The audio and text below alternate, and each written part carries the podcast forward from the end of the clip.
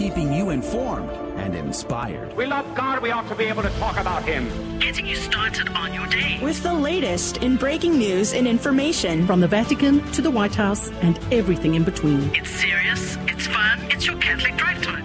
And welcome to Catholic Drive Time. This is your host, Adrian Fonseca. Today is Tuesday, May 9th, 2023. It is a feast of Saint Pachomius. The life of St. Pachomius the Great provides a valuable lesson on the importance of spiritual vigilance and interpreting small actions as indicators of deeper spiritual states. In his monastery, a monk made two straw masses instead of one, seeking praise for his diligence. However, St. Pachomius recognized the monk's vanity and admonished him.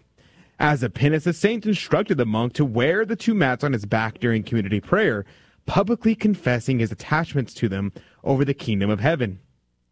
The monk was further required to carry the mats during the meal and endure six months of seclusion, fasting on bread and water, while making two mats daily. The story reveals the, uh, the ancient fathers' practice of severe penances for even minor faults, which their subordinates accepted with humility and used for spiritual growth. It also highlights the need for vigilance in discerning small symptoms of vice that can have significant implications. St. Pachomius reminds us to interpret these symptoms in ourselves, others, and society at large, helping us to recognize the forces of revolution and counter-revolution. Through his example, we are called to remain vigilant, combat vice, and appreciate the profound impact of seemingly insignificant actions on our spiritual well-being. St. Pachomius, pray for us. Good morning to you. Today is, in fact, Tuesday, May 9th. Good morning. I hope you're having a blessed Tuesday morning, a not being uh, too uh, dour. But uh, joining us right now, our producer, Tito Edwards. Good morning to you, Tito. Good morning, Adrian. What a great day it is. yeah, I, I say every, every day is a great day to me, but it is fun to be here. It is great to be here to evangelize the world, to turn this country Catholic and I uh, can't wait to get this show uh, to continue. Amen. Amen. Yeah, I would say I'm uh, thinking about the crazy things in the world, and it's just it's so it's so tragic all the things that are going on in the world. And at the end of the day, I think we really need to be attached to Our Lady because no matter what happens, no matter how many bad things that go on in the world if we have our sight set on Our Lady, well, then nothing else will disturb us. Nothing will bother us. Even our own uh, deaths, even our own martyrdom, God willing, will will not be a burden, but a a great thing if we have our eyes fixed on Our Lady. I think that's uh, very important, especially with everything going on in the news. It really is a, uh, a great tragedy at 15 past the hour, we're going to discuss those tragedies. There's uh, the two tragedies that happened in Texas within 24 hours of each other. So we're going to be talking about that situation at 15 past the hour. At 30 past the hour, uh, Brent Haynes will be joining us to talk about Clarence Thomas. He's accused of misconduct again. And, you know, that's probably not what the media is, is reporting like always. So Brent Haynes is going to update us on that story. And in the next hour, we're going to talk about why your Catholic men's group will eventually fold.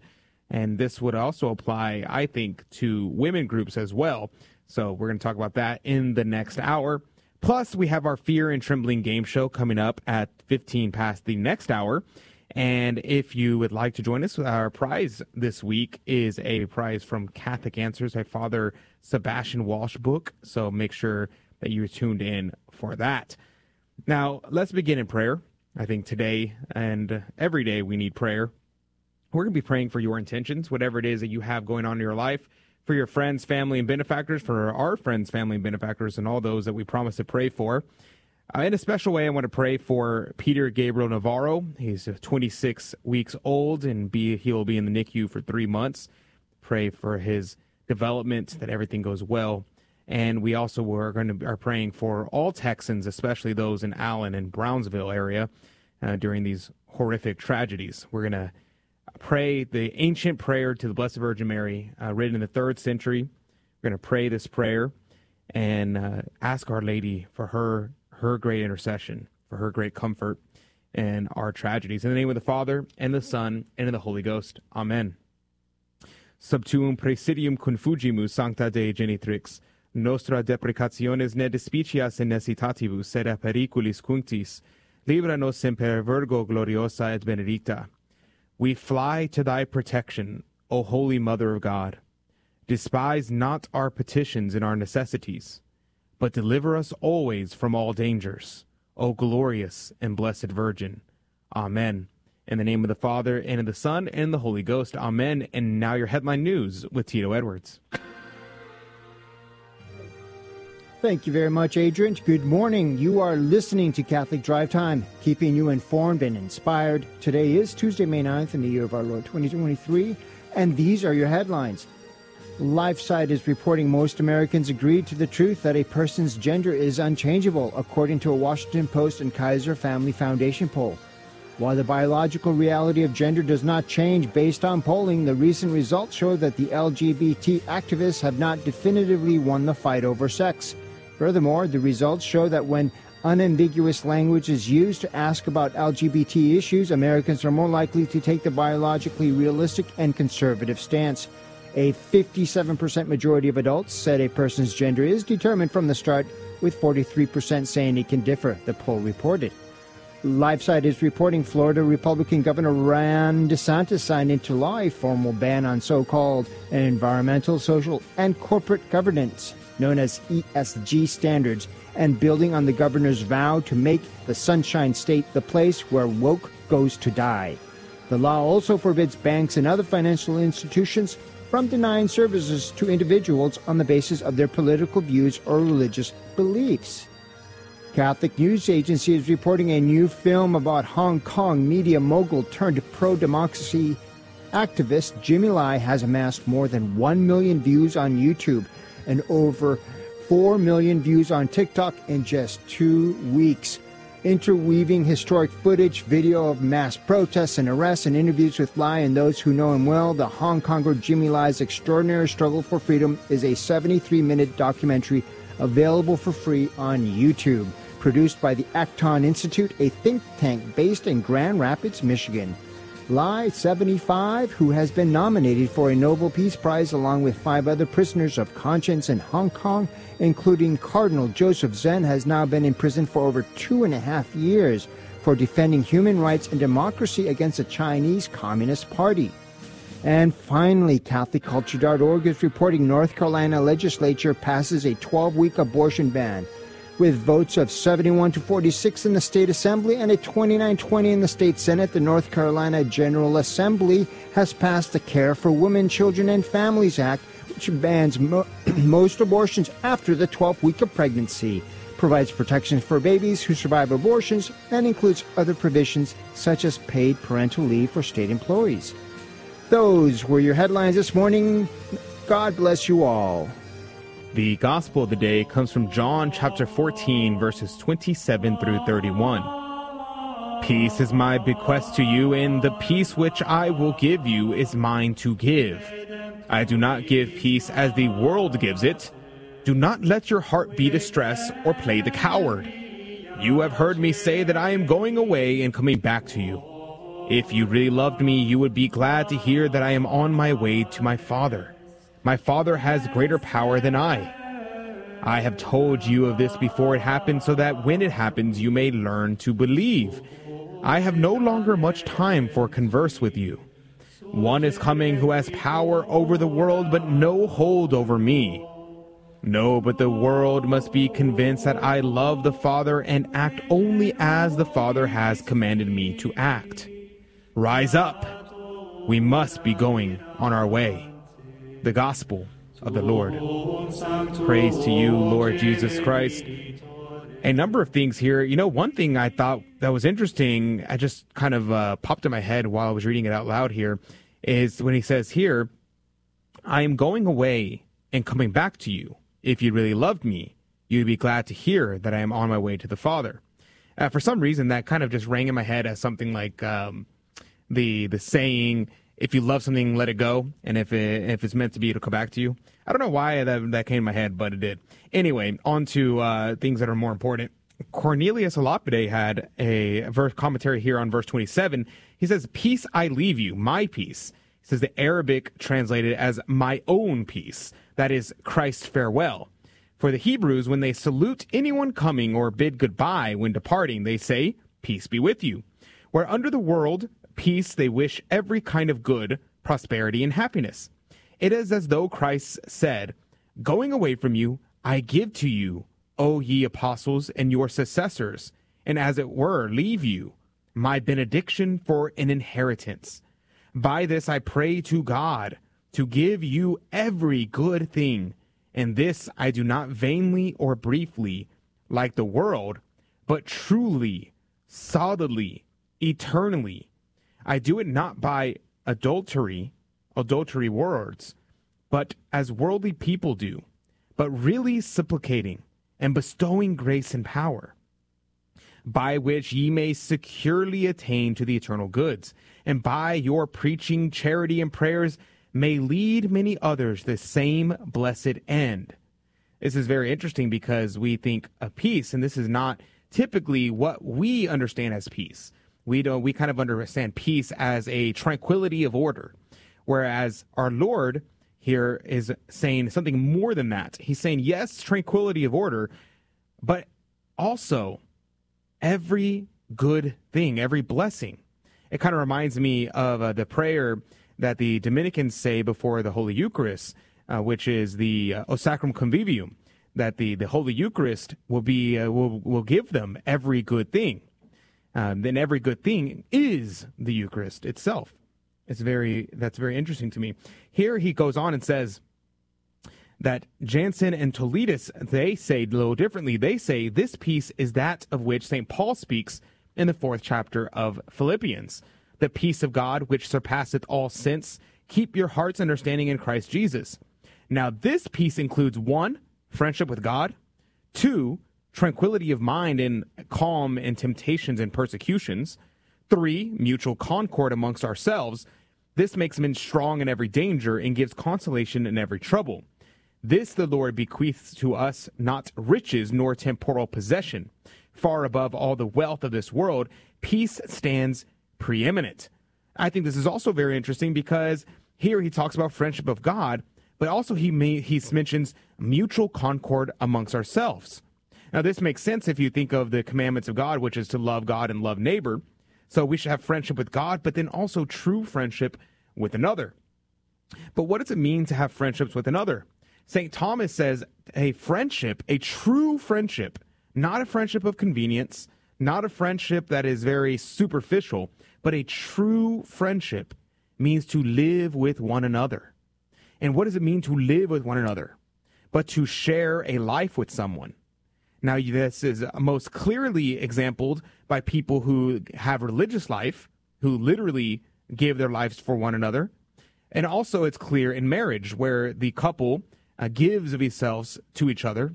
But this also can happen in a normal friendship uh, between two guys or between two girls, in which they give of themselves internally, meaning they expose the internal workings of the soul.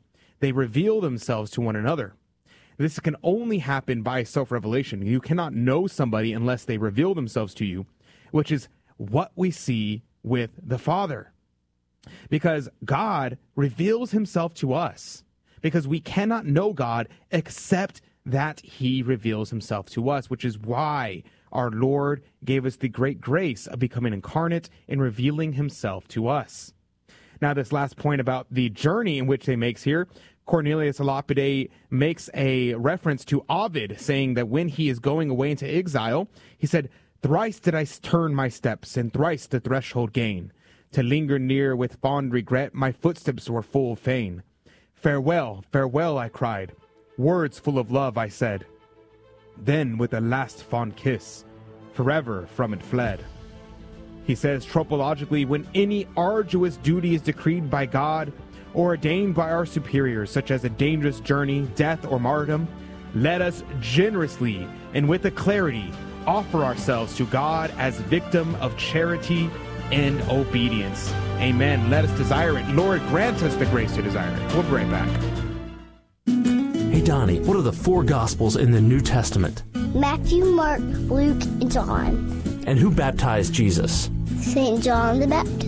As parents, we're the primary educators of our Catholic faith to our children, and if you don't know your Catholic faith as well as you should, that's okay. Just tune in daily to the Guadalupe Radio Network by logging online to grnonline.com. The Guadalupe Radio Network. Listen, learn, love, and pass it on. Hello, this is Steve Gleason with your one minute tool for Catholic evangelism. Here's the question for your non Catholic friend Who did God use to get John the Baptist filled with the Holy Spirit? Well, here's your three best friendship tools for Catholic evangelism. Here's your choices. Could it have been Simeon or St. Joseph or maybe an unknown prophet? Maybe Jesus? Who was it? Your answer in a moment. Secondly, so what methods do we see in the New Testament for Christians receiving the Holy Spirit? Well, it was usually through the laying on of hands. Peter and John laid hands on those in Samaria. St. Paul laid hands on those believers in Ephesus. Prior to that, we see Jesus merely breathing on the apostles. So here's your answer a greeting. Yes, a greeting. You see, after Gabriel's powerful annunciation to the Virgin Mary, a simple, profound greeting from Mary to Elizabeth caused John the Baptist to be filled with the Holy Spirit. And as a result, he leaped in her womb. Now, to all my daring Pentecostal church friends, no matter how much you pray in tongues over someone, this method won't work. Why? Because it's not a method. It was the divine team of the Blessed Trinity, Gabriel, Mary, and Elizabeth, and that, my friend, will not happen again. Welcome to Catholic Drive Time. This is your host, Adrian Fonseca. Praise be to God. So good to be on with you today. You know, there's a lot of interesting things in the news today. We're going to focus on only on two things today, but uh, before I do, you know, a friend of mine just invited me to, uh, to have. Do you are you familiar with Million Dollar Listing? A friend of mine just invited me to that and they I have no idea what that is. I'm gonna I'm gonna talk to you all about it during the after show. Get your all's thoughts on it. Should I should I fly to California and do this thing? I have no idea. I have no idea what this even is. So I will uh, look at that and uh, we'll talk to you about it during the after show. That's thirty past the next hour across YouTube, Facebook, Rumble, Odysee, all those platforms, um, and maybe you can tell me what million dollar listing is because I don't know what that is. So it'd be a good conversation to have. So join us in the after show. We'll talk about that and much more, whatever it is you want to talk about. But there are a lot of very concerning stories. There are two stories in particular that touches uh, very close to home. I want to start here. I want to start with the story here in Brownsville. Now, this is uh, very uh, sad. Ooh, let me read through the story and then um, we'll get some comments on it. Uh, law enforcement officials in Brownsville, Texas, which is right across the border from Matamoros, Mexico, are investigating a tragic incident near the U.S. Mexico border where a vehicle struck over 18 people, resulting in multiple fatalities and severe injuries. Video footage shows a gray Range Rover driving at high speed and colliding with individuals sitting on the sidewalk. The aftermath reveals a scene of devastation which I uh, will skip over this part. No need to uh, describe uh, the the site. Law enforcement authorities have arrested the suspect, who is car- currently under medical treatment and guard. Charges of reckless driving have been filed, and additional charges are expected as the investigation progresses. The motive behind the incident is still under investigation. Also, I saw that they were investigating; they are testing him for the for a drug and alcohol to see if it was that related. They don't have a motive yet. Uh, police displayed a poster board that listed the man's criminal history. And the I don't like to mention just in case this person is because we don't know the motive yet. I don't like to mention the names of mass killers because there are uh, reasonable studies that have shown that there that uh, naming names of mass shooters and mass killers uh, encourages like behavior in the media and because people want to be famous. Now, obviously, if this person did it because he was a drunk driver, then there's no big deal in mentioning the person's name. But just in case that this was motivated for other reasons, because it's still under investigation, I won't mention the man's name. However, I will mention that the man is, is Hispanic and likely uh, Mexican.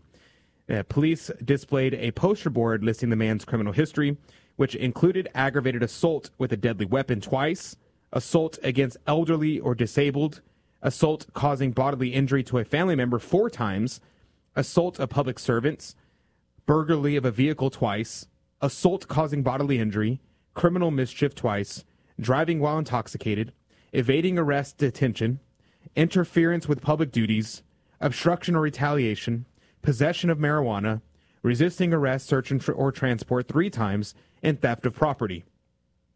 The tragedy comes amidst the ongoing illegal immigration crisis at the border, which has seen a surge in recent months. So that's the story. A number of things that are important to note. This person has a rap sheet that is incredibly long. Uh, several of these things should have him put in prison. Assault causing bodily injury to a family member four times. Why is this person on the street? Why is this person not in prison? And if this person is illegal, why is this person not shipped back to the country where he originated from? They should be deported, right?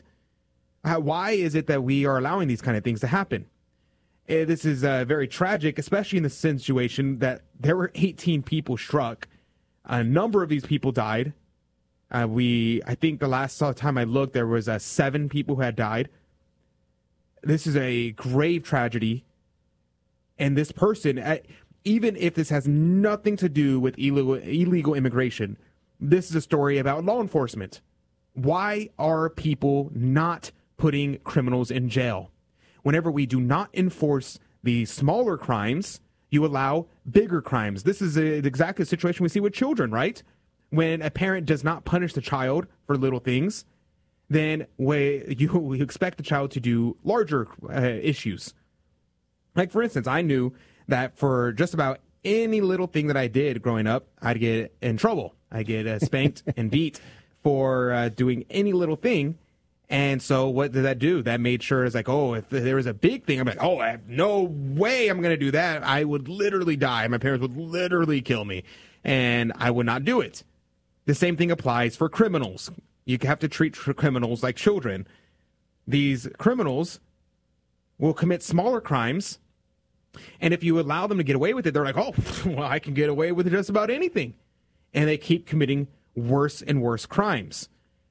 This is a very, very concerning story, and it's my heart goes out to everybody who who lost family, friends in this situation, especially since uh, Brownsville, uh, my my godson um, Matt, he actually lives in Brownsville. I say people are like, "Oh, you have a godson? He must be like four years old." No, he's actually older than me. He came to the church uh, uh two years ago, but he lives in uh, in Brownsville, and he uh, him and his girlfriend there live in that area.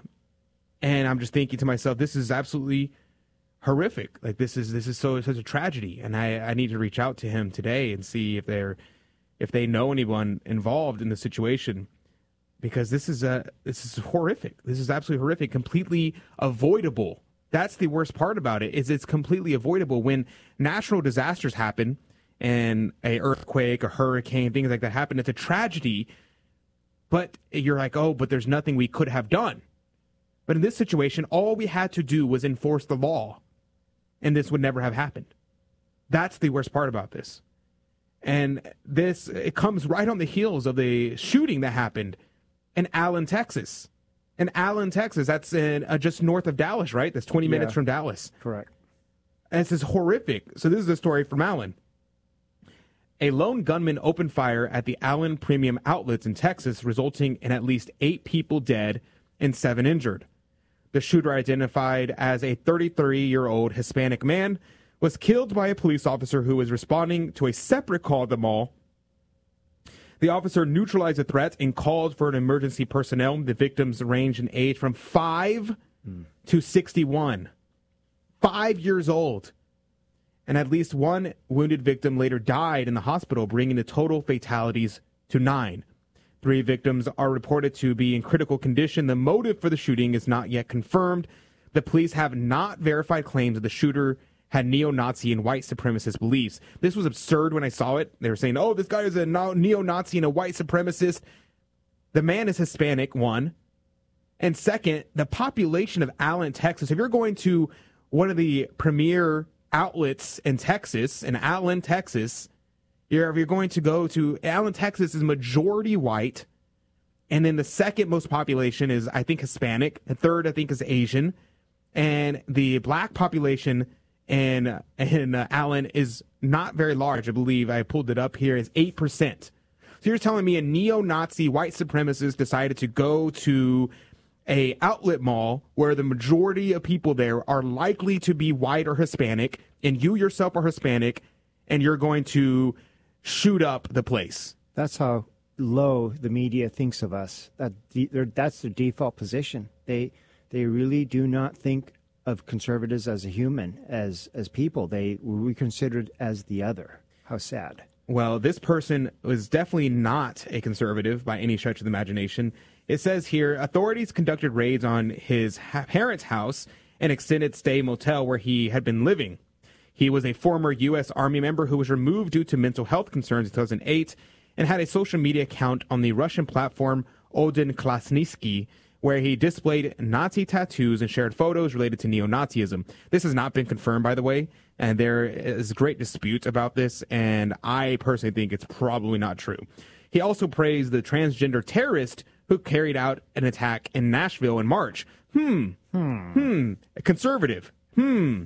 White supremacist, transgender terrorists, praising transgender terrorists. Very interesting to me.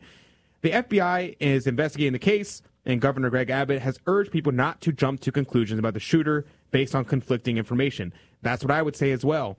I would say we don't really know what's happening. We're going to get a lot of conflicting information, and let's hold off on jumping to conclusions about this.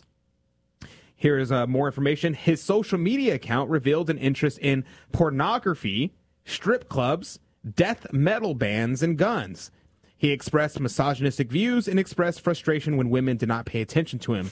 His writings indicated that he was aware of his mental health issues and contemplated moving back to Mexico. So he was he's from Mexico. Very interesting. Very interesting. Is he a legal immigrant? He must be if he was enlisting in the army, right? I don't know. And very interesting. But what's the what's the through line here? Mass shooter, pornography, strip clubs, death metal bands. Very interesting to me. Very very interesting. The police officer who neutralized the shooter made a brief phone call requesting assistance before engaging the suspect alone. He ran toward the gunfire, confronted the shooter, and ultimately brought him down. The officer reported the situation to the dispatcher, calling for all available backup.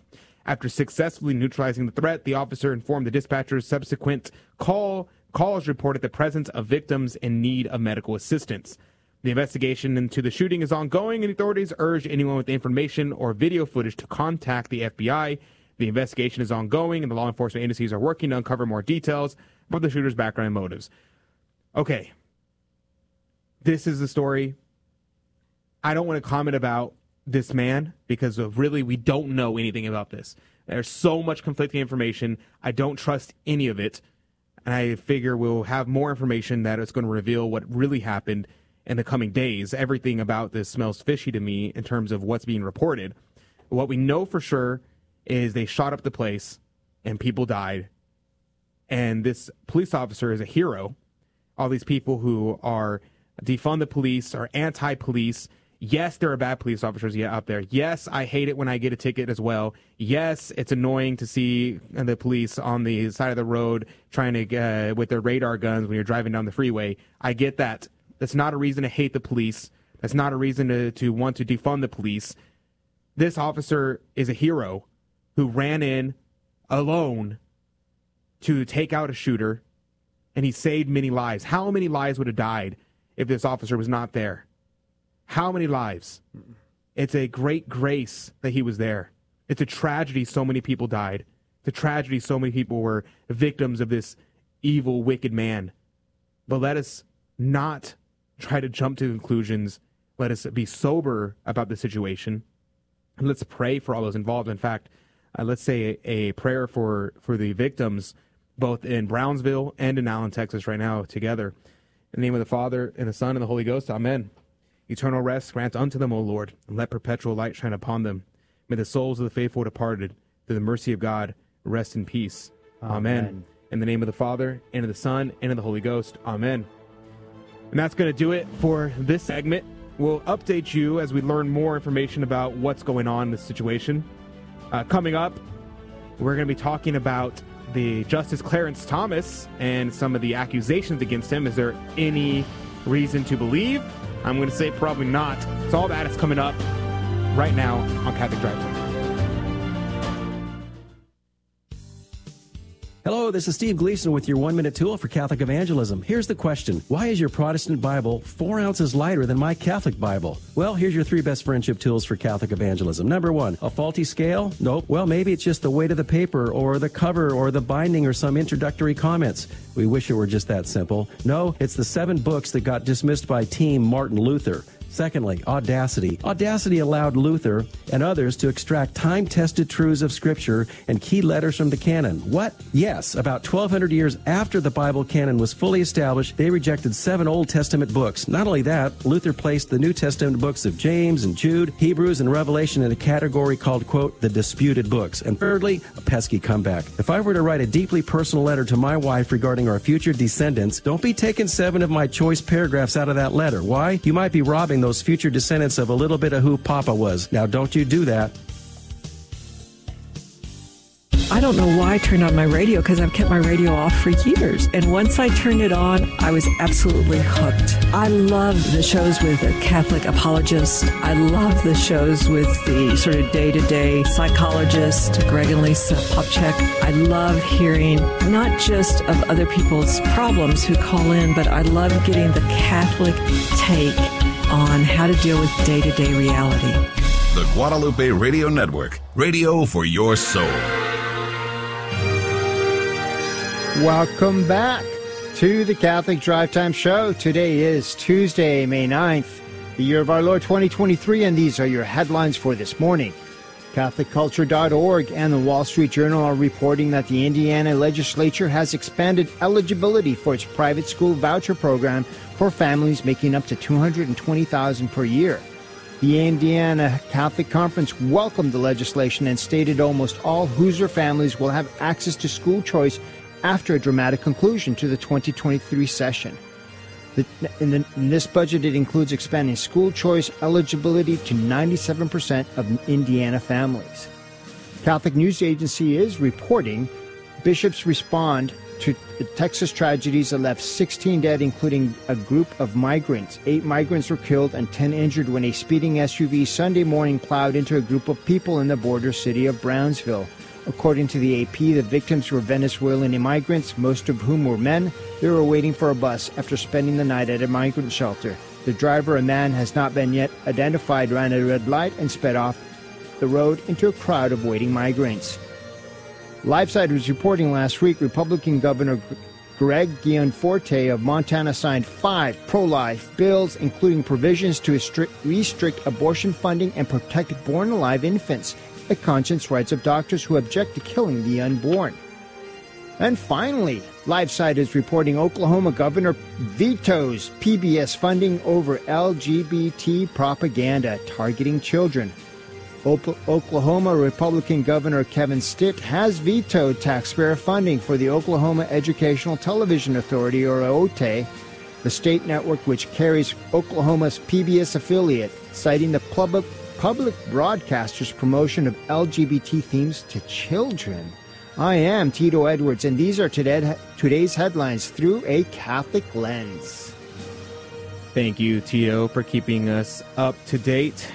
You know, before we jump into our conversation about the Justice uh, Clarence Thomas and the surrounding stories, I just saw this and I just want to share it with you, and we'll get a just a brief comment about it. Father James Martin S.J. just uh, tweeted out Father Bryan Massingale, a black gay priest and theologian at Fordham, New York City, dreams of a church that celebrates and embraces LGBTQ people. An incredible talk given to LGBTQ students from Jesuit colleges, from Jesuit colleges and universities. Hmm. Very great. Thank you, Father Martin, for that. And uh, imagine if you would replace LGBTQ with like I don't know a different sin, just like oh yes, embraces the the sin of X, Y, or Z of adultery, embraces adultery committing people. And it's just so so perverse. But anyway, uh, joining us right now is attorney Brent Haynes. Good morning to you, Brent. Good morning, Adrian. Good morning, everyone. Amen, amen. Good morning. I hope you're having a uh, blessed uh, week with the whole uh, situation with uh, with all the the liberals coming after Clarence Thomas again. Uh, it's, it feels like every time anything good is happening in the in the courts, all of a sudden there's a new uh, accusation against Clarence Thomas. And what did he do this time, uh, Brent Haynes? Well, I wouldn't say he did anything this time. Um, I would say that is what they have done, which is typical. As you said, they're coming after Clarence Thomas again. Um, I'm old enough to remember when Clarence Thomas was nominated for the Supreme Court, and he went through what at the time were just uh, it seems it just seems normal now, it's, but it's a real uh, illustration of how our country has declined uh, socially and morally in the last you know 30 to 40 years.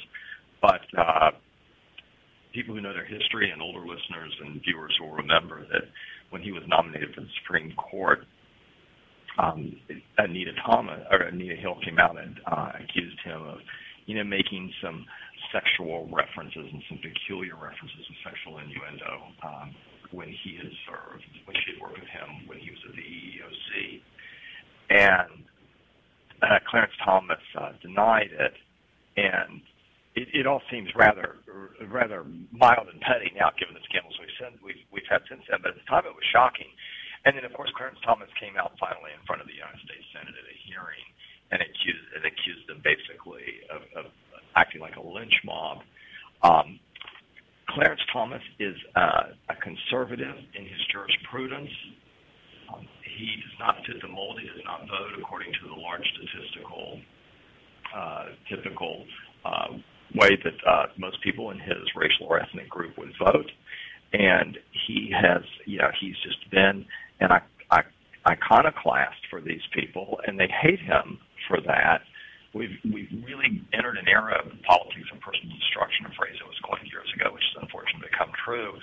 And um, that's one part of it is that he's just as a black conservative, as an accomplished black conservative, who, and I'm saying as a lawyer, who is, is just a first-rate judge uh, and writes first-rate opinions, um, th- they really resent him for that. The second thing they resent is, and I, when I say they, I mean the political left, they just resent the fact that they don't control the Supreme Court.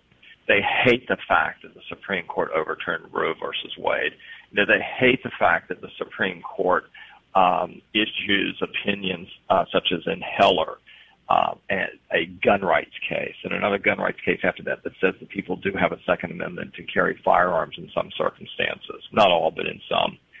Um, you know, they hate the fact that this one independent branch of the government out of the three branches, the legislative, the executive, and the judicial, they hate the fact that they don't control that. That's why this, you know, senators uh, the senators went out in front of the Supreme Court before Dobbs, you know, two or three years ago, and there's that famous, you know, footage of the now majority leader of the Senate out there screaming, you know, at the Supreme Court justices saying, "You will reap the whirlwind." Remember that? Mm-hmm. That's why you see the and, and have seen the protesters in clear violation of the law. You don't need to be a lawyer to see that protesting in front of the justices' houses uh, before, during, and after the Dobbs decision. Um, it's, Ill- it's legal to demonstrate in the United States. It's certainly legal under the First Amendment to demonstrate uh, on political issues. That's the whole point of the First Amendment. It's what the Supreme Court itself calls core protect, protected core speech. It has to do with about has to do with politics. Uh, but it is illegal to try to influence a juror. You know, you may have free speech, Adrian, but you don't have the freedom to go up to a juror in the middle of a trial when they're on a lunch break and say, "Hey, I want to talk to you about this case." Hey. Um, well, it's also it's also illegal to to go and to demonstrate in front of justices' houses. Um, so part of this is that they really do hate Clarence, and they really do hate Clarence Thomas because they hate what he stands for. And the other part is they they just hate the fact that they don't control this third branch of government, which would give them absolute control because they already have the White House, and well, they they don't have the House of Representatives now, fortunately, but um, up until the recent election, if they had had the Supreme Court, they would have had all three branches of government. So that, Hi, that's Brent. the real motivating factor. This is Tito. I don't mean to interrupt you like that. Uh, I just want to tell you, I love you, brother. Could could you, if you're on speaker, could you turn that off? And if and, and could you speak into the the mic? I Oh, that'd be awesome. sorry. No, that's okay. Th- thank you so much, Brent. Continue, please. Yes, we're that's a There we go. malfunction there. Sorry So the a couple of things uh, it's interesting to me because the story here with the Supreme Court justice they came out accusing Clarence Thomas, and it feels like every day, like we were talking about, they're always accusing him of something because they despise the fact that he does good things and true things. And they came out and said, okay, well, Clarence Thomas is taking money from billionaires, so therefore he should uh, step down from the court. And immediately I'm thinking, okay, is this even true? And if it's true, is it actually illegal what he's doing? And if it is, are the leftist court uh, judges not doing the exact same thing right now? Because if so, maybe the entire court should just step down. So, what's the deal here, Brent? Uh, what is he being specifically accused of, and is it there any truth to the claim? Yeah, let's look at the you know at the facts and let's try to reason through it. Um, it- it's regrettable to get into the comparisons of what other people do and talk about personal attacks, but that really is the the, the situation in, in this case. Uh, In terms of the facts, um, Supreme Court justices travel. Other people frequently pay for their travel. Other people frequently pay for their trips. Friends travel with each other sometimes. Um, the the uh, justices get book deals. Um, they get paid. They get they get uh, trips paid so that they can go and speak speak at places. And big surprise, people who travel in certain circles become friends with each other. So the wealthy and the influential and the powerful in Hollywood tend to know each other and they tend to develop friendships with each other. Not everybody, certainly in every situation, but people tend to make friends with people they circulate with. The wealthy and the powerful and the influential in Washington, D.C.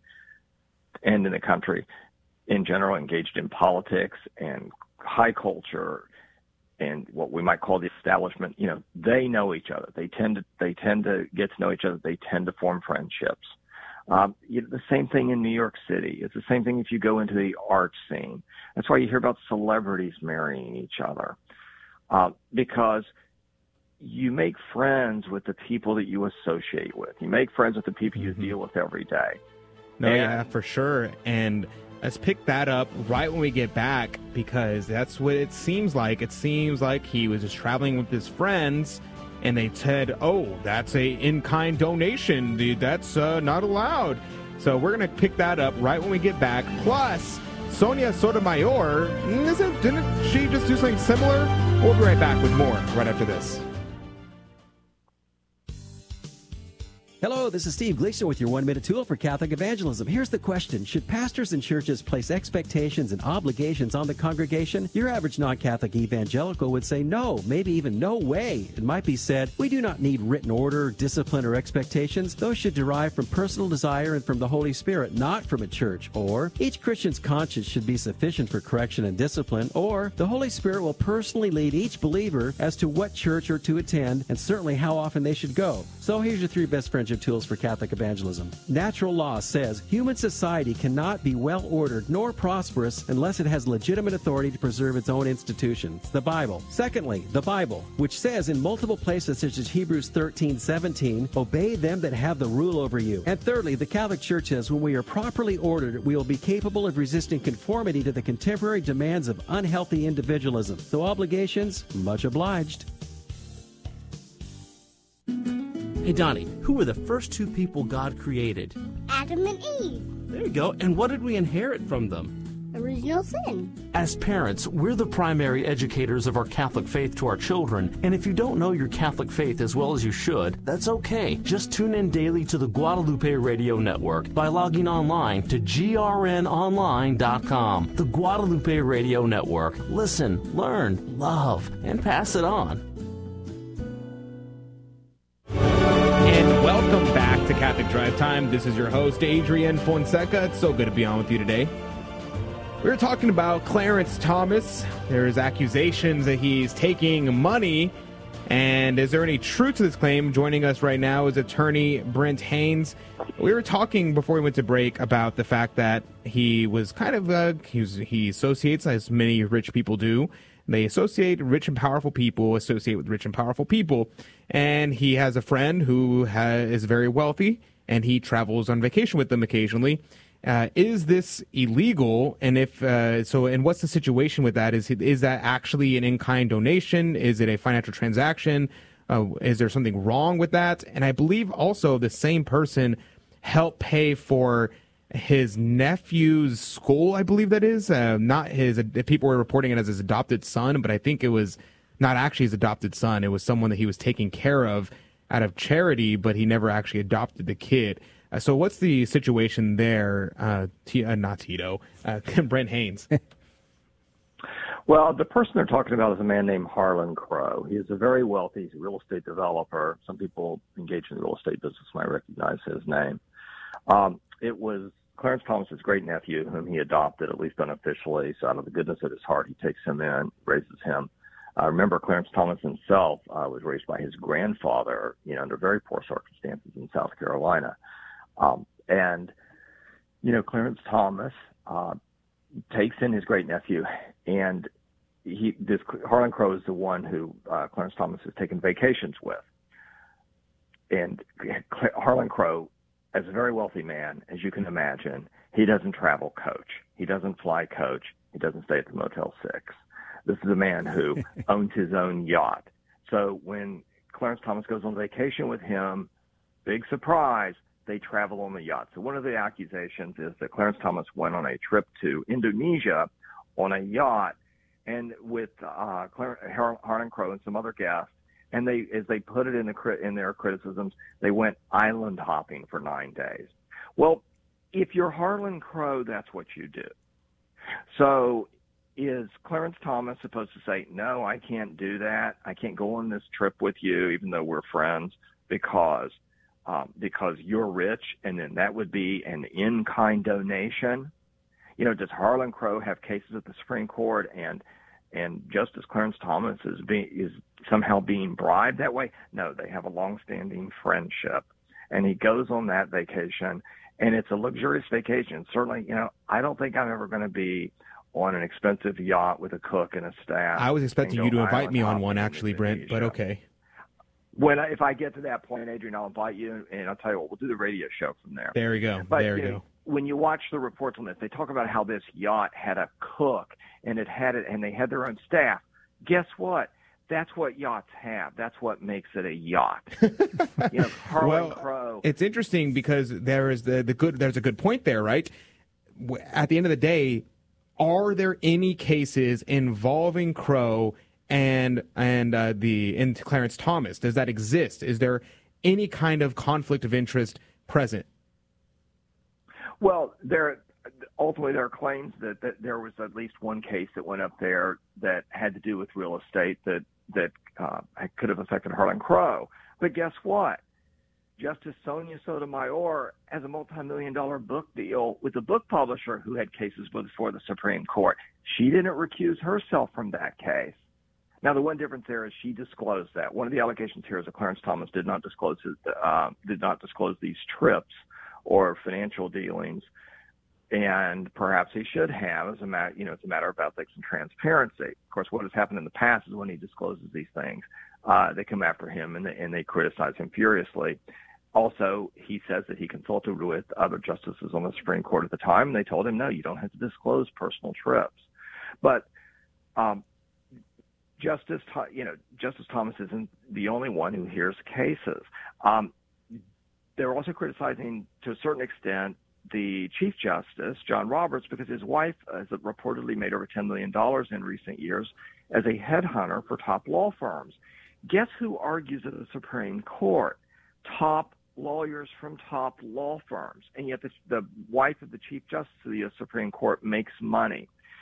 At a certain point, Adrian, we have to rely upon the integrity of the people in our government because people who wield power and people in positions of power and influence at a certain level are going to know each other and their paths are going to cross, not just in their business lives, not just in their professional lives, but also in their personal lives. And sometimes there are going to be personal relationships there. So, it's asking a lot to say that we should uh, have to trust in the integrity of people in the in the government. That's that's a big ask, Brent. well, what alternative do we have? I mean, uh, that's true. This is a democratic republic. There are those who would prefer a monarchy. This is the 21st century. We don't have a monarchy. And even in a monarchy, then, you still have to trust them to do what's right. You simply don't have any recourse if they do anything wrong. But to put this in context, um, Justice Sotomayor, she did a, has a multi-million dollar book deal. Uh, she has cases from that from that publisher coming before the court. She doesn't recuse herself. Justice Ruth Bader Ginsburg, the hero of the political left, and especially feminists and the so-called reproductive rights advoc- advocates, she was a hero to them. She took more. She took over a hundred trips that were paid for. She took more international trips than Clarence Thomas. Clarence Thomas took something like you know, five or nine trips. Uh, Justice Ruth Bader Ginsburg took many more than that. Stephen Breyer, who just recently retired and allowed uh, our new justice who doesn't know what a woman is to take the Supreme Court. He uh, to go on the Supreme Court. Stephen Breyer had over a hundred trips, over, had over a hundred trips that were paid for. So you don't see the critics talking about that. So that's the evidence that they aren't really interested in Clarence Thomas or ethics. They're really interested in politics. What else do you not hear about when it comes to money and influence? You don't hear these same people talking about all of the money that is just documented that nobody in the media wants to cover it. Nobody talks about the money that the Biden family has received from Chinese companies. Nobody in the media wants to talk about money to, that the president's son received from a Ukrainian company. Nobody in the media wants to talk about money that uh, the Biden family received from the wife of the mayor of Moscow, Russia. Well, nobody wants to it is. About, that's a it's a real issue that. to see everybody involved in uh, in the government just just funneling money around in more or less corrupt ways. But the thing that's interesting to me is that these accusations always come up at certain times. So I'm thinking, okay, what case is being brought up right now that is significant according that would that they would have this kind of dust up all of a sudden? Do you know of anything in the Supreme Court that's happening that might be of interest? No, this isn't motivated by a particular case. This is motivated by the long running campaign uh, for several years now, in the words of the of the political left of the reformers, to reform the Supreme Court or to or to bring the Supreme Court into the 21st century.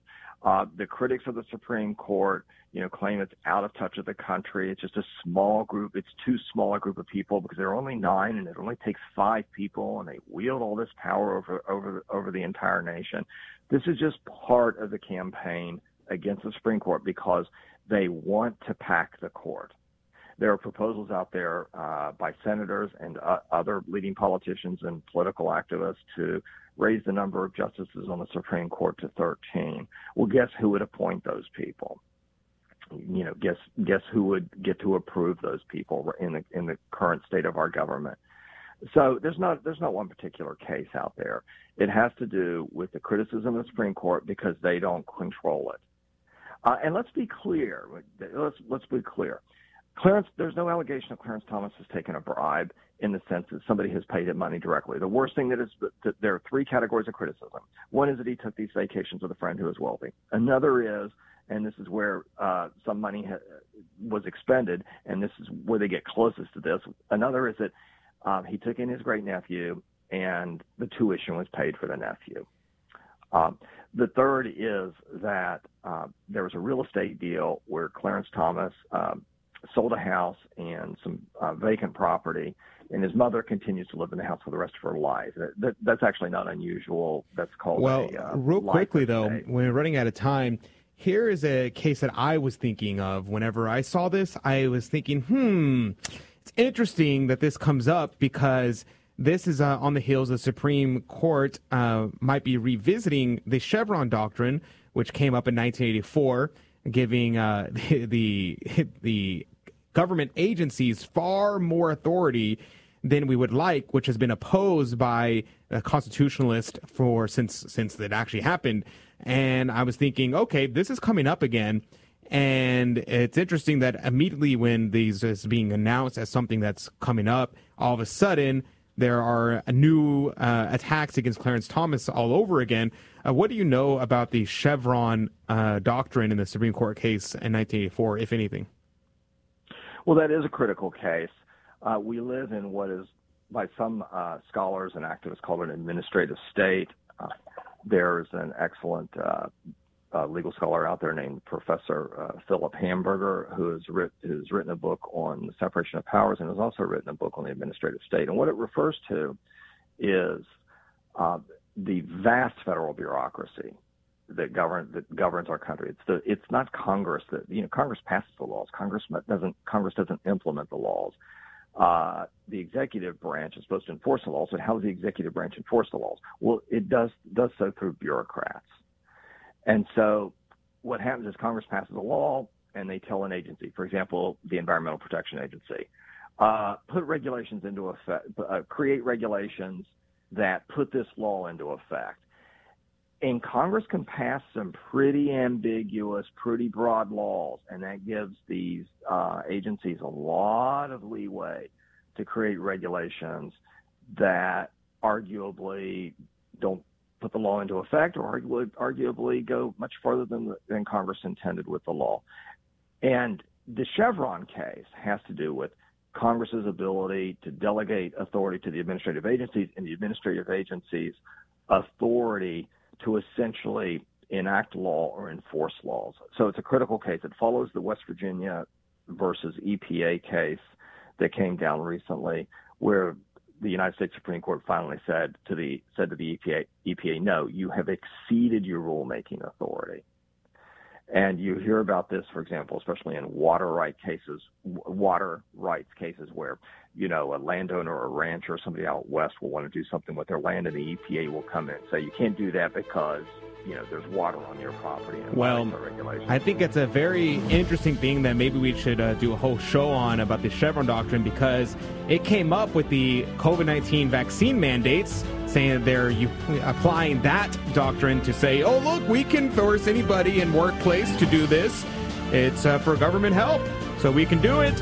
So these are very concerning stories, and this case is being brought up to the Supreme Court. So something worth having another conversation about. But that's going to do it for the first hour. Thank you, Brent Haynes.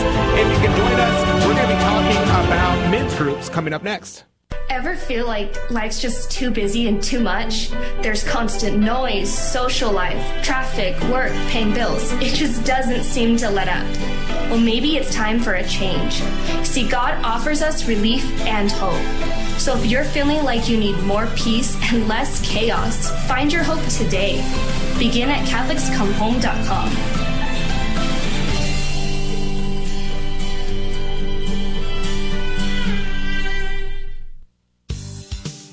Hello, this is Steve Gleason with your one minute tool for Catholic evangelism. Here's the question for your non Catholic friend. In your view, was the Virgin Mary simply an obedient woman who willingly gave biological and maternal matter to Jesus and therefore has been given undue adoration? So here's your three best friendship tools for Catholic evangelism. Number one, the Bible. The Virgin Mary is in the first book of the Bible, the last book of the Bible, all through the Gospels, and close to 15 other typologies throughout Scripture. Secondly, the Ark of the Covenant. It was the most revered object in the history of the children of Israel. Israel. That ark carried the presence of God. Well, goodness, the Virgin Mary did not just carry the presence of God, she carried God Himself. Thirdly, something to think on. If God is a father, He is, and we are known as His children, we are, and the body of Christ are called brothers and sisters, they are, wouldn't God provide a mother for His church? He did. So here's an idea. Ask a wartime veteran who soldiers cry out for in a moment of fear. That's right, their mother. Mother Mary, pray for us.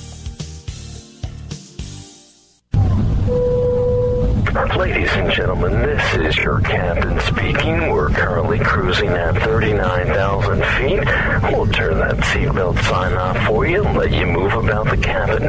Looks like we'll have you at the gate in plenty of time for you to get to confession before Mass this evening. Wouldn't it be great if everyone regularly went to confession? Why not start today? A friendly suggestion from Guadalupe Radio Network. A beacon of truth in a troubled world. This is the Guadalupe Radio Network, radio for your soul.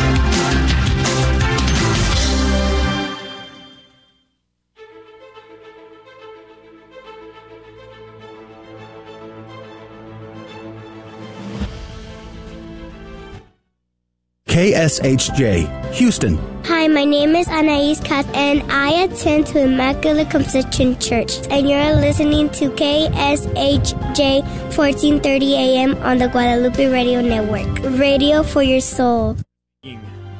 My name has way too many syllables. It's like Adrian Fonseca. Oh my goodness. I always, uh, I think I mentioned this in the past.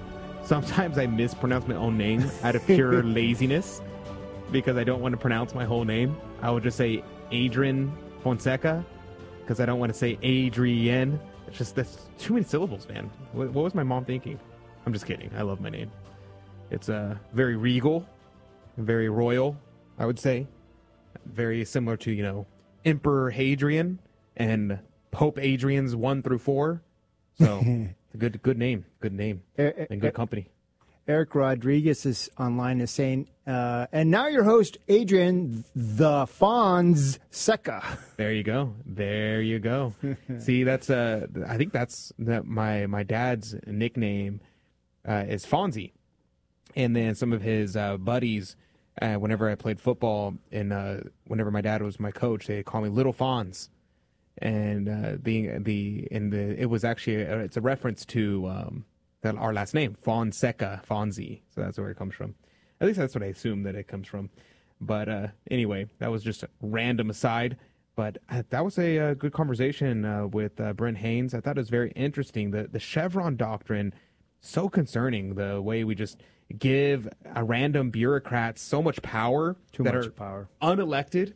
It's like, oh, America, we hate monarchy. We don't want our these government officials that are there for life. Uh, we want to elect our representatives and be uh, tax no taxation without representation. And meanwhile, we have these government agencies where people have lifelong positions and run everything behind the scenes, and we don't even know what's happening. Drives me nuts.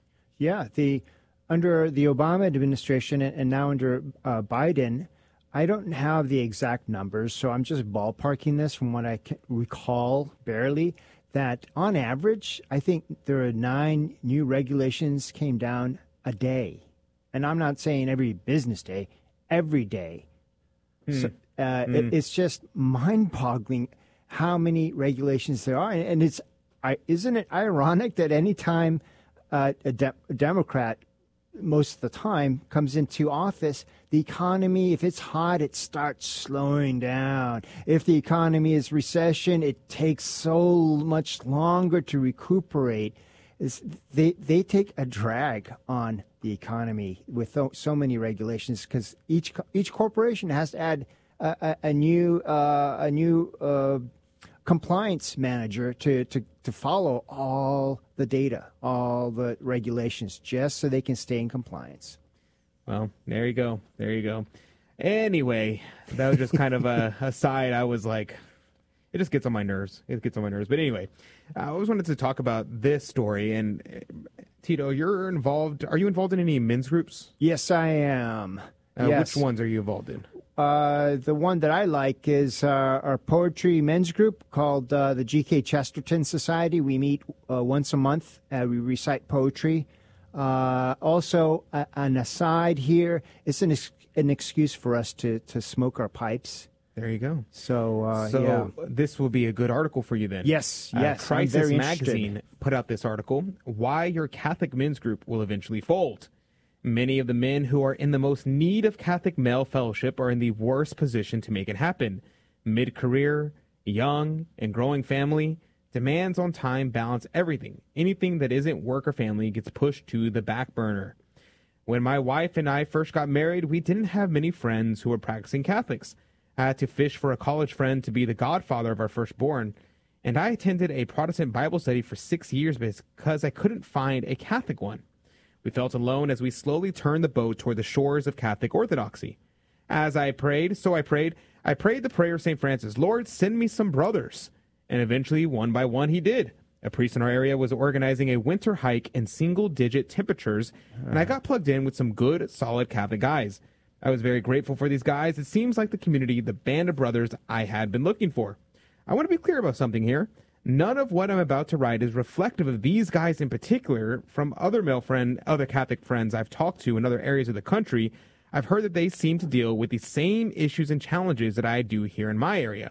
So I think the issue is one of the idea of a Catholic men's group in general, not a particular group specifically. Anyone who has done a, a group project knows that some people are naturally take charge, while others remain more passive and allows other people to lead. Men's groups are no exception. In one sense, a group really needs that one guy or two or three who can play the project manager role and bring guys together, put the work in to build some structure and accountability, keep men engaged. The downside of this is twofold. Firstly, the functioning of the group can become dependent on that one man without a sustainable system in place if and when he leaves, moves, or steps down. Secondly, the guy stepping into the role, usually because no one else wants to, can become resentful of the time and work he is putting in to make things happen and become burned out in the process. To overcome these obstacles, you could do the president, vice president, secretary, treasury thing, but then it becomes more or less, much less organic and more like a second job, something you have to do. Or you could just keep it unstructured and decentralized with no one really leading the group. But men being men, it becomes easy to just not do or suggest anything at all. Everyone becomes passive, or the very best, they rely on an organic approach in which things happen as they happen. In my experience, guys do not just get together to talk in the same way women do. Men use one third the number of words women do in a day. That's not true of me. And their time spent together, for better or worse, needs to be structured around some time of activity for it to, to work. This, too, is another kind of no win trap. If there is a lack of activity or something to do or accomplish, men will naturally spend time together for long, will not naturally spend time together for long. But the logistics of planning things to do often necessitates a point guy to take charge and make it happen for the group. If there is no common vision, something to work towards or be challenged by, or some string that holds the group together, it becomes guys hanging out. That kind of group is easy to walk away from because it doesn't require anything no work, no accountability, no undertaking of any kind. Just show up and do whatever. And when you start actually requiring things of men, you run into the third problem. Many of the men who are in the most need of Catholic male fellowship are in the worst position to make it happen. Mid career, young, growing family demands on time to balance everything, and anything that isn't work or family gets pushed to the back burner, which is largely understandable. And also a reason why many men's groups peter out or become inactive. It isn't a top priority. Another issue I've seen that goes back to the problem of needing to do or accomplish something men as men is that when the task is complete, there's no real reason to start uh, and stay connected with another one. I've done Exodus 90 twice, and while it is a good challenge for men, I hardly have any contact anymore with the men I've gone through the program with. Sure, it appeals to male sensibilities for a challenge to be pushed to be to structure fellowship around a thing to focus on, which is why it is a relatively successful Catholic program. But what then on day 91 and beyond? This is a challenge for any kind of program based regimen to build male fellowship. When the program ends, so does the fellowship largely. Parish based men's programs suffer from the usual problem since you are drawing from a limited scope of men based on parochial parameters, it skews order and tends to feel forced, inorganic, and unsustainable. Organizations like the Knights of Columbus do good work, they are good men, but as a friend described them, they are largely a civic group and manpower for the parish. They skew older as well. The uniforms are goofy, in my opinion, and that insurance thing is annoying. I kind of like the old uniforms more than the new ones, to be honest. And not my thing, but that doesn't mean a lot of men don't gain benefit from it, just not many from my demographic. Maybe in another 10 years or so, I'll get my second degree, maybe. I'm on my third degree. They just gave it to me, though. virtual groups have their own issues. I had to do a Zoom event for work, and then they keep on on about Zoom meetings and virtual life. One of the things I was looking for most in men's groups was the least easily found, and that was accountability. And I'm like, yep, that's, that's a good point, too. So he goes on from here, talks about very similar things. Uh, what are your thoughts about that, Tito? Yeah, that that that seems about right. I, it's mostly the one person that uh, once that one person uh, leaves, the group falls apart, regardless of what structure you you may have put in, unless you find somebody who's just enthusiastic or at least has follow through ability to be able to sustain that group. Uh, so I, I don't know what, what can be said. Uh, there there are many opportunities, but why why hold back? Just go ahead and join a men's group, and if it peters out, you move on to the next. Or if if it's really something that you're looking for, like it is for me, I actually run the men's group, and and it's a continuation from a group that started 12 years ago, where we just met to hang out because we wanted to smoke our pipes. this incarnation is because uh, we needed an excuse to be on the bulletin, so we uh, said we're going to recite poetry, and we've learned a lot of poetry, most of G.K. Chesterton stuff. But yes, uh, the, the, guys like to do is hang out. Some of them are passive, just sit there and listen. Others jump in whenever a topic uh, on the po- poem that we're reciting uh, interests them, and so it's it's give and take. There's a nice core group right now, so that's a lot of fun. But yeah, that that's pretty much more or less. I don't I don't know if it's a great if it's a problem or not. If there's that one person and you come in early to in the formation of that group, then I think you, are there for a good two or three years at least to have uh, some fellowship with your with your with the man next to you to build bonds to to learn and grow in virtue uh, together uh, to elevate your mind in whatever topics that you are discussing and most of the time in these orthodox men's groups they we we do talk uh, uh, high topics, you know, uh, liturgy or poetry, philosophy. A lot of the times, and many of us, almost all of us, don't know anything about philosophy, and it's fascinating to get involved. I, I know the uh, a local Catholic rugby group. They get together after uh, practice uh, once a week, or they at least they used to, and they talk about philosophy. Just it's it's it's formed into a group in in of it in and of itself so yeah, it's important to have fellowship among men. It's it's important that we need we can lean on each other and help each other out, uh, and on things that are men related. So yeah. So I, I think that this is something that I we brought up at the beginning of the show, and I think this is important to talk about about friendship. And I was talking about this recently with a friend of mine, and I think this is such a, a problem in our day because having real friendship is very important, but it requires a very intense intentionality. The other problem is that we don't we don't there's no perception of what it means to have friendships today. Uh, Aristotle would talk about friendships and he said in your life you may only have a couple real friends. And how many of us can say that we have real friends? Friends that you would live your life with, that you bear your soul with people who are are true friends, not just friends of convenience, not just friends that you enjoy hanging out with, but people who you live with. And I don't mean live with in the sense of uh, y'all share a roof, but instead I mean someone that you expose your soul to, someone that you reveal yourself to. And I think that's very rare. And I think part of the problem is this uh, these homosexual issue is that any kind of male friendship that becomes close is immediately deemed gay. and that's not good. That's bad because there is real friendship that needs to happen. Uh, men need to have close men friends, and women need to have close women friends. This is a necessity in life. Now, obviously, if you're married, then you have your spouse as that very intense friendship, but there's also has to have a someone of the same sex as well. It's very necessary.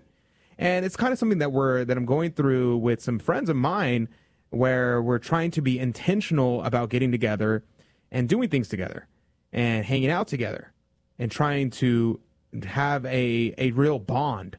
And that means uh, going out and doing tasks and not simply hanging out and talking, which I love to do. I think that's probably the, if I had to choose about, well, what are we going to do to, to hang out?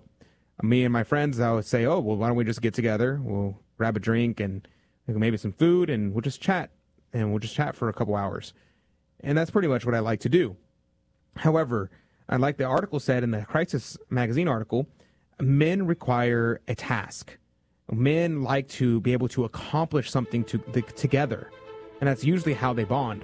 But there has to be a way to to keep that friendship beyond the task itself. And I don't know, I think that's worthy of having a longer conversation about a later date. Yep. But that's going to do it for now. When we come back, we have our Fear and Trembling game show. So call now 877 757 9424.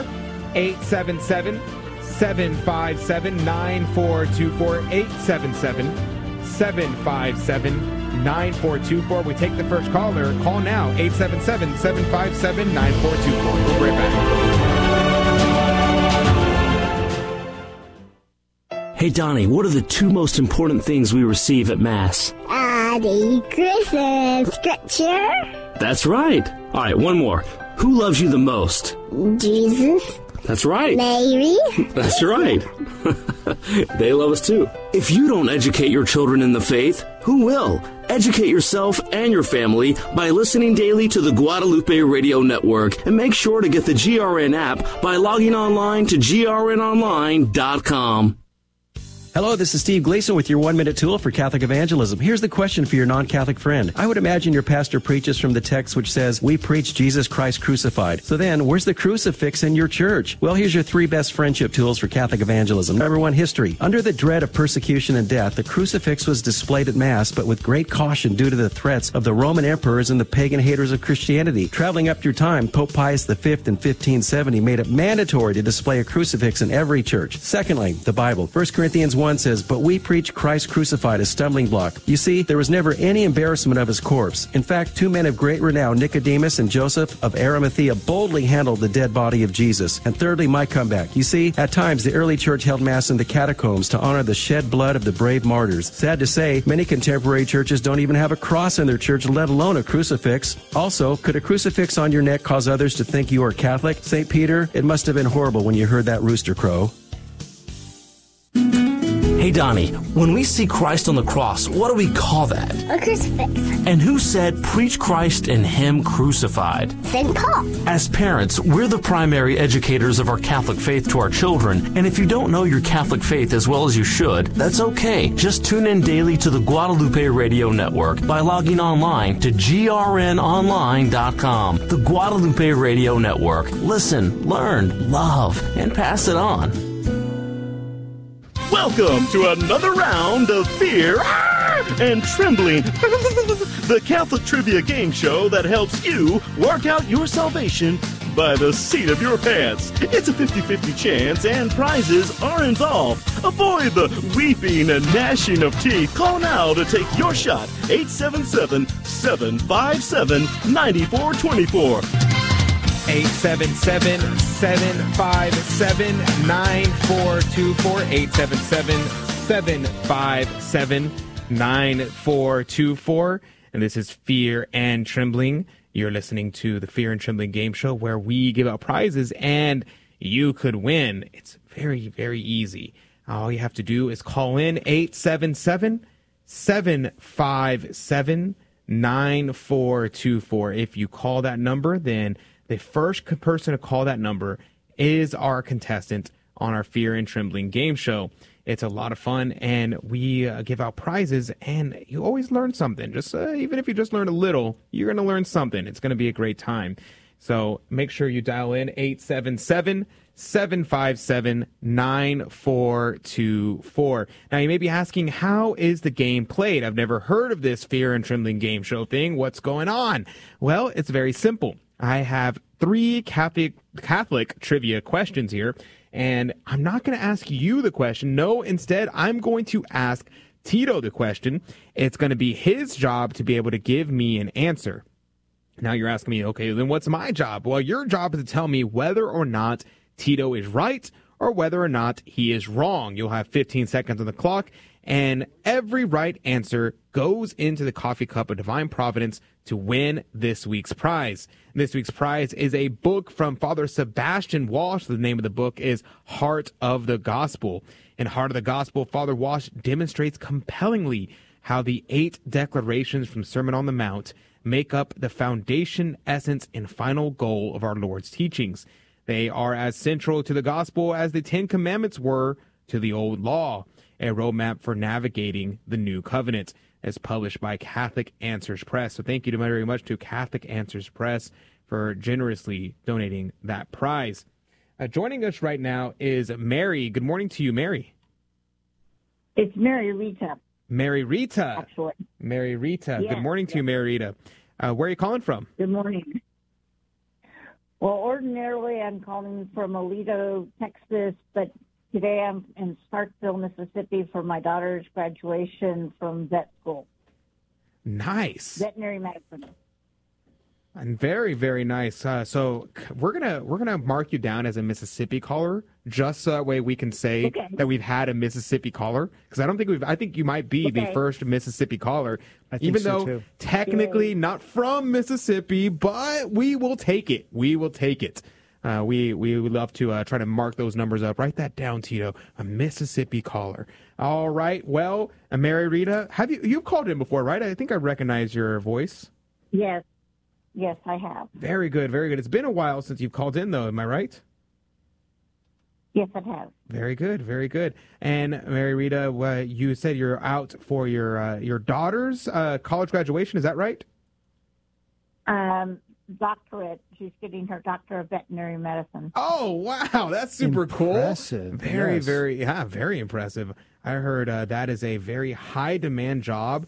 Uh, so very good. Praise be to God. Is, there, is she coming back to uh, to Texas to uh, to practice? I know. Uh, yes, Very um, good. She's going to uh, marry a gentleman who's living in Katy, Texas. Nice. Praise be to God. we love job. to hear it. Uh, we love to get uh, to get good Catholic marriages. Very good. And in Katy, Texas. Well, they he, he had an adoration asking whom he should date, and later whom he if she he should marry this person. Wow! Praise be to God. Uh, did you hear that, everybody? You have to uh, take notes. In fact, I'm taking notes right now. Go to adoration and I'll go. Okay, cool. Thank you very much, Mary Rita. That's a wonderful uh, thing to hear, and I, we love to hear that. We love to hear that.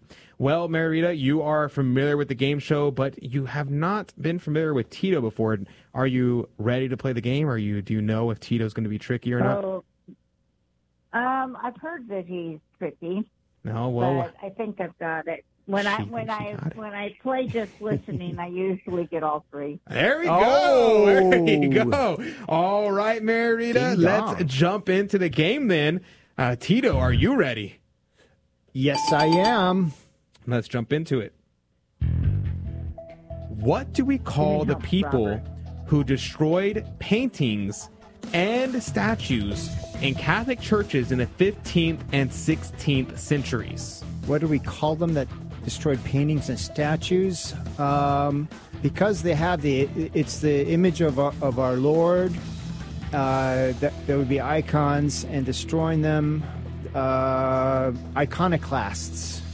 You're going to go with iconoclast. Yeah, iconoclast. I, I don't know what class stands for. I'm assuming it means destroying, but uh, I know icon, and so I remember the word iconoclast, and that seems somebody breaking stereotypes in our modern lingo. But back then, it uh, and and today in the church, it means iconoclast. Uh, people destroying paintings and statues. That's what I'm going with. All right. All right. Well, I was going to go with uh, just mean people, but okay. um, all right, Mary Rita. The question on the board: Why? What do we call the people who destroyed the paintings and statues in Catholic churches in the 15th and 16th centuries? 15 seconds on the clock. Tito seems to think that they're called iconoclast. I was going to say they're called big fat meanies. Uh, but what say you, Mary Rita? Is he right? Is he wrong? Or is he trying to trick you? It was iconoclast, but I don't have a better answer, so I'll say he's telling the truth. She's going to go with yes. Way to go, Marita. That's one for one so far. Looks like you are on the way to getting three for three. Very good. And yes, the, the word icon refers to an image, and the suffix clastic refers to the breaking up into fragments, uh, broken pieces. Comes from Greek, Gre- uh, klastos, broken pieces. Klastos. So there you go. There you go. So very good, Marita. You knew that, I'm sure. I didn't need to tell you. Are you ready for question number two? Absolutely. Well, let's do it. Let's do it. Question number two, Tito. Yeah, let's bring it on. How is the soul like God? Ah, that's a, a stumper. How is the soul like God? Uh, uh, ref, he uh, he's a reflection of Him. He cr- he created it. I I guess he- I don't know. I'm I'm going with He created it. Oh, okay. Yeah, that's a toughie. All right. Well, that sounds like uh, heresy to me, but hey, you're going to go with it. All right, Mary Rita, 15 seconds on the clock. How is the soul like God? Tito seems to think it's like God in the sense that they, he created it. What say you, Mary Rita? I say it's because it reflects his image, but so it's hard to say if he's right or wrong. Well, Um, it's a 50 50 chance. trying, I guess he's trying to trick us because it's really not because he created it, but because it's his image. So she's going to go with no. She's going to go with your la- tricking her. No. Aw. Way to go, Mary Rita. Could not trick you. It would not happen. He tried his best, but you prevailed nonetheless. The correct answer is because your soul is a spirit having understanding, free will, and will never die. That's the way it is like God. So very good. That is, in fact, the way you would say it is made in the Imago Dei, in the image of God. So very good, Marita. You rock. You got two for two so far, and I'm guessing you're going to get a three for today. What do you think? I sure hope so. Well, I'm thinking you will. I'm thinking you will. You're doing well so far. All right, Mary Rita, are you ready for question number trace? Yes. All right. You know what? What trace? What language that is? You know what? Another Okay. stumper. My goodness, it's tough day today. Yeah, it's Tough actually Tuesday. It's actually um, a Takawithian.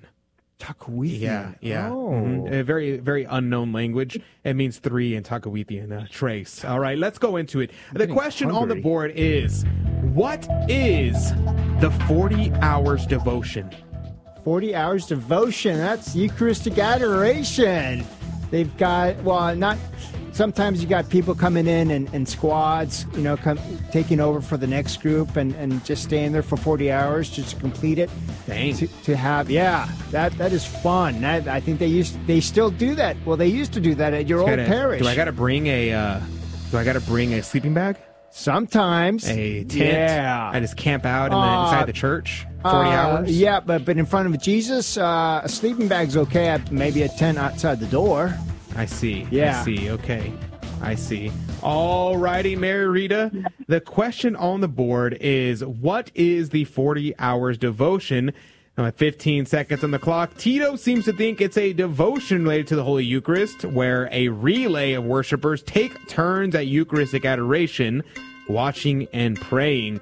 What say you, Mary Rita? Is he right or is he wrong? What say you? I'll say he's right. She says you're right. Way to go, Mary Rita. Excelente. Three for three. Could not trick you. Uh, we did our best, but nonetheless, you prevailed despite all the odds. How do you feel, Mary Rita? I feel great. Praise be to God. Praise be to God. I love to hear it. Uh, and so not only does she get a three for, but she's also our first ever Mississippi, Mississippi. caller. Uh huh. Uh huh. Well, congratulations, Marita, and congratulations to your daughter in uh, graduating from veterinary school. That's pretty awesome. And congratulations to her and her soon to be husband in Katy, Texas. Super cool. Well, praise be to God, Marita. God bless you. God love you. Thank you. We're going to put you on hold. Make sure that you stay on the line so we can get your contact information so we can contact you should your name be pulled out. But remember, we're still in the Easter season, so Christ is risen. Hallelujah. God bless you, Marita. He is risen indeed. Amen. Amen. I'm going to put you on hold. And that's going to do it for the radio side of our show. If you want to join us for the after show, you're welcome to do so. Hop on YouTube, Facebook, Rumble, Odysee, and we'll interact with you directly. And I want to talk to you about this show, Million Dollar House or something like that. Million Dollar Listing, I think it's called. I got invited by a friend of mine to appear on the show, which I don't have a million dollar listing, so I don't know what that's about. So anyway, we're going to talk about that in the after show or whatever it is you want to talk about. But if not, we'll see you back here tomorrow morning, 6 a.m. Central, 7 Eastern, across the Guadalupe Radio Network. Christ is risen. Truly, he is risen. Thank you for joining us on Your Catholic Drive Time, where it is our pleasure to keep you informed and inspired. Join us Monday through Friday at the same time, right here on your favorite Catholic radio station.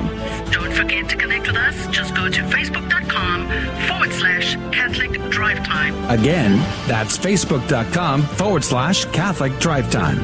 Be sure to share more than just us today. Share Jesus with everyone you meet. Bye now, and God love you.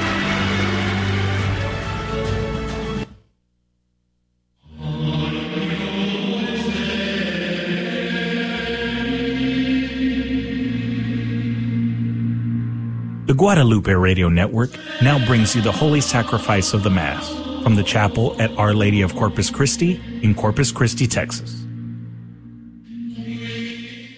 Celebrating Tuesday of the fifth week of Easter, the Mass is being offered for all of our listeners on Guadalupe Radio Media and those joining us online. Alleluia, Alleluia. Alleluia. Ye sons and daughters of the Lord, the King of glory, King adored, this day himself from death restored. Alleluia. Alleluia. Alleluia. Alleluia. All in the early morning gray went holy women on their way to see the tomb where Jesus lay. Alleluia. In the name of the Father, and of the Son, and of the Holy Spirit, the grace of our Lord Jesus Christ, and the love of God, and the communion of the Holy Spirit be with you all.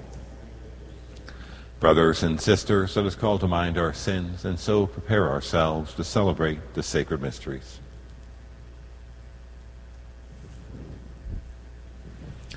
I confess to Almighty God and to you, my brothers and sisters, that I have greatly sinned in my thoughts and in my words, in what I have done and in what I have failed to do through my fault, through my fault, through my most grievous fault.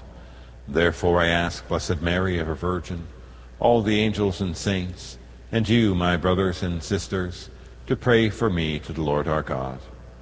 May Almighty God have mercy on us, forgive us our sins, and bring us to everlasting life. Lord, have mercy.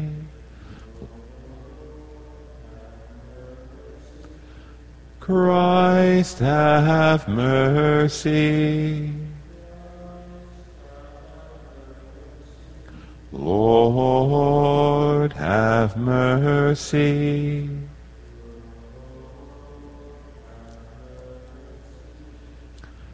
Let us pray. O God, who restore us to eternal life in the resurrection of Christ, grant your people constancy in faith and hope that we may never doubt the promises of which we have learned from you.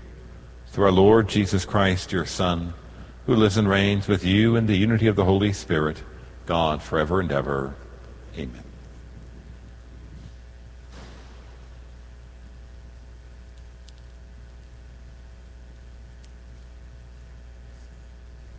Reading from the Acts of the Apostles. In those days, some Jews from Antioch and Iconium arrived and won over the crowds. They stoned Paul and dragged him out of the city, supposing that he was dead. But when the disciples gathered around him, he got up and entered the city. On the following day, he left with Barnabas for Derbe. After they had proclaimed the good news to that city they, and made a considerable amount number of disciples, they returned to Lystra and to Iconium and to Antioch. They strengthened the spirits of the disciples and exhorted them to persevere in the faith, saying, It is necessary for us to undergo many hardships to enter the kingdom of God. They appointed presbyters for them in each church, and with prayer and fasting commended them to the Lord, in whom they had put their faith. Then they traveled through Pisidia and reached Pamphylia. After proclaiming the word at Perga, they went down to Attalia. From there they sailed to Antioch where they had been commended to the grace of God for the work they had now accomplished. And when they arrived, they called the church together and reported what God had done with them, and how he had opened the door of faith to the Gentiles. Then they spent no little time with the disciples. The word of the Lord.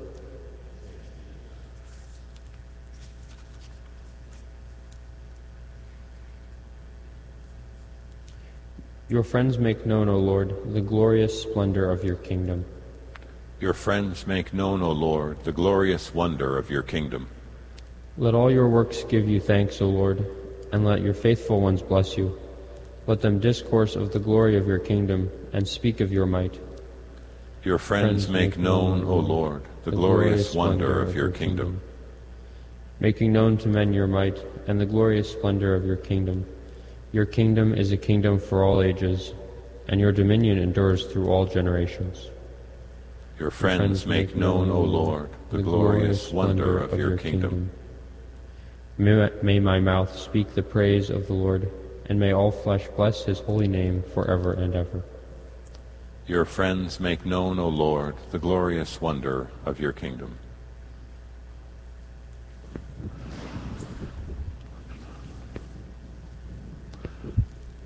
Alleluia, Alleluia, Alleluia.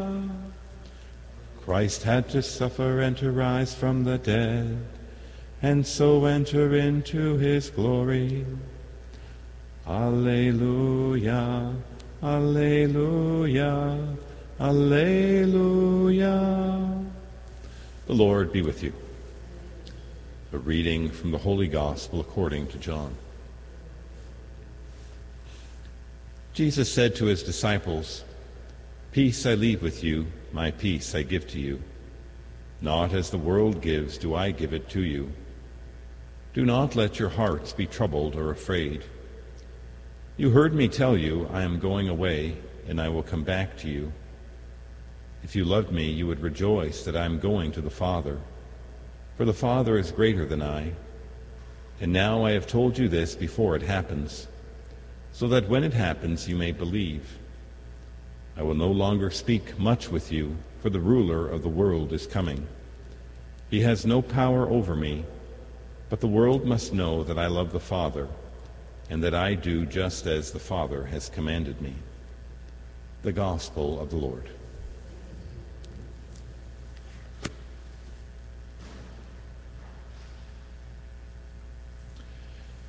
This morning's gospel, we hear Jesus offering to his disciples the gift of peace. Peace is a very attractive concept in our lives, and it's a nice word to hear, but we can ask ourselves, what exactly is peace and how do we experience it?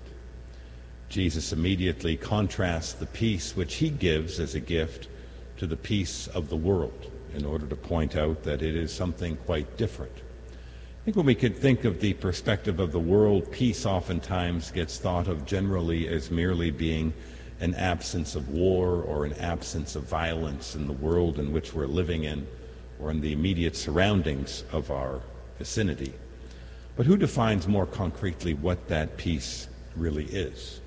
Now, we live in the world where, for example, the violence of killing an unborn baby is considered to be a human right, and yet it is a horribly violent act, which would precisely be the absence of peace and not something to fight for. Even think of all of the violence which is so prevalent in our society, not just in terms of the horror of these mass shootings, but even things which we have come to accept, such as horrific violence in movies, uh, in sports, such as the cage fighting or things like this, or violent video games, which are kind of the simulated killing of other people. Sometimes think that the violence that we experience and see in movies and video games that people play, that it often gets overlooked and kind of given a free pass, even the violence of some sports. I always think, you know, what pornography is to the sixth commandment as a complete disgrace of what the conjugal act is meant to be so too all the simulated violence in movies and video games, that is what it is to the fifth commandment of thou shalt not kill. That all these things contribute to a lack of peace in people's lives and to people feeling a great sense of fear and anxiety of not knowing what they're going to encounter just stepping out of their house and going out into the world. So, what is the peace that Jesus offers, and how can it be experienced in the midst of a culture which is, we could say, bloodthirsty and quite violent in many, many ways. St. Augustine defines peace as being the tranquility of order. Peace is something really which is going to be found in our interiority in terms of the gift that Jesus gives. And when we consider the order that Christ is calling us to, it really is going to mean proper order in our lives is going to be when we place God at the center of life. We place God at the center of our life, it means prayer takes a priority. It means the Eucharist takes a priority. It means ultimately that we give God the first place of our life. And this is the first part of life which has to be ordered correctly. We came from God, we were made from God. He deserves the first place of where our time goes and what our life looks like. And secondly, of course, we can speak about the love of neighbor or the peace and harmony that we cultivate in relationships with those people in our lives. When those relationships are right and just, well, then we also experience the tranquility of order in our lives and we experience peace. This is really what Jesus offers to us. The peace he gives is to say, if you live my two commandments of the love of God and the love of neighbor, and place God at the center of your life, my peace will be within you. Now, the peace, of course, that Jesus offers, we have to admit that in this world, we experience it in a very real and true fashion, but it's not yet the lasting peace of his kingdom that we will experience in heaven. Because in eschatology, there is always the famous phrase of the already but the not yet. We already experience God's peace here, but not yet fully like we will in the beatific vision and in the fullness of life. And the reason for that is quite simple. The world in which we live in is built on a lot of disorder, the very heart of sin is to be disordered, and therefore there is always going to be a certain amount of lack of peace because of the disorder that follows in this world. And while by organizing our lives in our interiority and ordering our lives correctly to the love of God and love of neighbor, we can experience interior peace and the tranquility to navigate through the travails of this world. It won't yet be experienced perfectly until the kingdom of heaven until we are in God's presence, because there we will truly experience perfect order with all creation in harmony with God's will in praise and adoration of who God is. My brothers and sisters, when we think of peace as being order and the lack of peace of being a disorder, it really reminds us that peace and holiness are kind of synonyms. You know, holiness is really living our life correctly in the eyes of God, living according to who we have been created to be, to love Him, to love our neighbor. And holiness ultimately is what helps us to bring peace. And holiness can only be lived with the gift of Jesus' grace, with the help of God's assistance. And therefore, it is His gift which He gives to us. And so, my brothers and sisters, as we go forward today, despite the turmoil of the world we live in, despite the faulty notion of peace which it has as its core, let us ask God for the grace that we would truly strive to love Him above all things, that we would truly strive to love our neighbor as ourselves, and thereby to experience the peace that Jesus offers us in that tranquility of order that we experience in the interiority of our lives. Amen.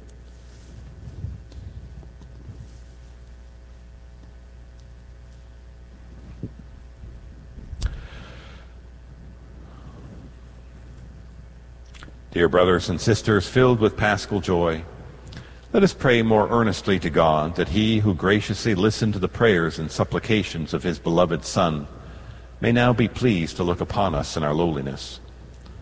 For the shepherds of our souls, that they may have the strength to govern wisely the flock entrusted to them by the Good Shepherd, let us pray to the Lord. For the whole world, that it may truly know the peace given by Christ, let us pray to the Lord. For our brothers and sisters who suffer, that their sorrow may be turned to gladness, which no one can take from them, let us pray to the Lord. For our own community, for those joining us on radio and online, that we may bear witness with great confidence to the resurrection of Christ, let us pray to the Lord. We pray for the grace to always strive to be holy in our lives, to order our lives correctly, to God, and thereby to experience his peace, we pray to the Lord. And for those intentions that we hold in our heart, we pray to the Lord. O God, who know that our life in this present age is subject to suffering and need, hear the desires of those who cry to you, and receive the prayers of those who believe in you through Christ our Lord.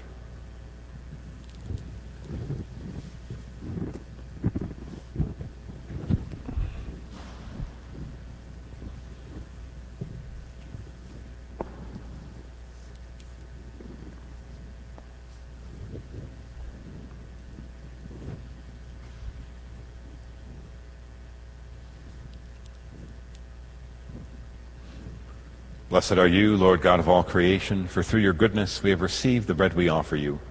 Fruit of the earth and work of human hands, it will become for us the bread of life.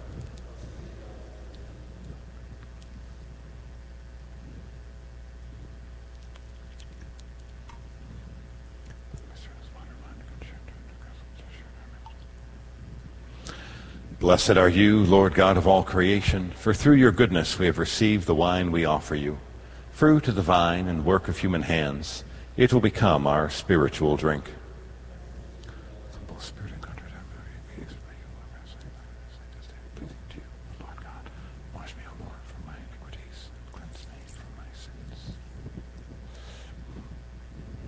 Pray, brethren, that my sacrifice and yours may be acceptable to God, the Almighty Father.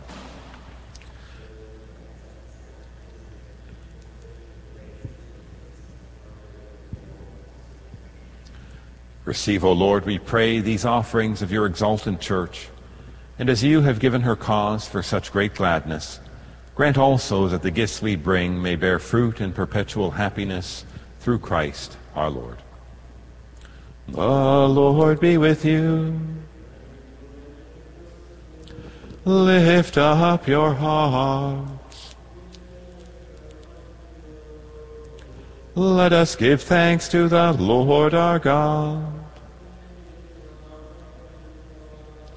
It is truly right and just, our duty and our salvation, at all times to acclaim you, O Lord, but in this time above all, to laud you yet more gloriously, when Christ our Passover has been sacrificed.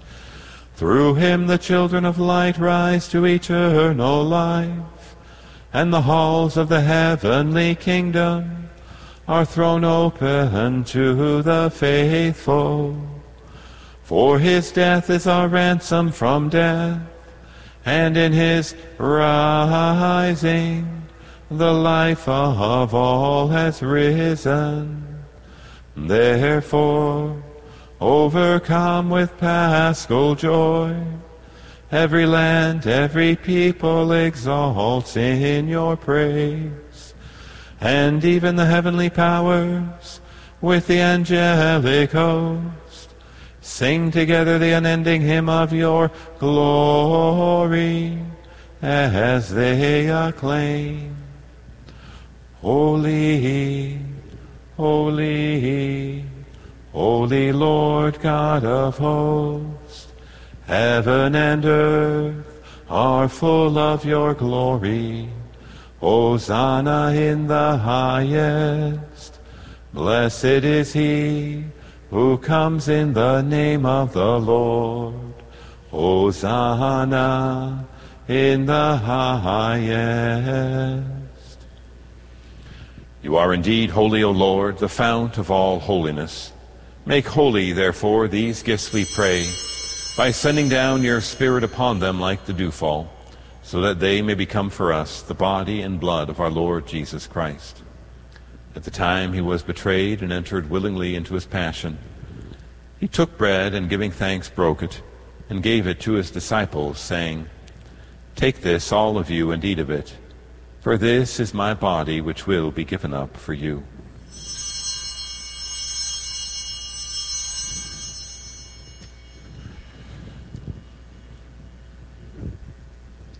In a similar way, when supper was ended, he took the chalice and once more giving thanks, he gave it to his disciples, saying, Take this, all of you, and drink from it, for this is the chalice of my blood, the blood of the new and eternal covenant, which will be poured out for you and for many for the forgiveness of sins.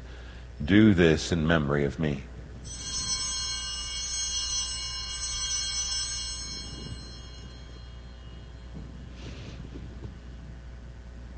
The mystery of faith.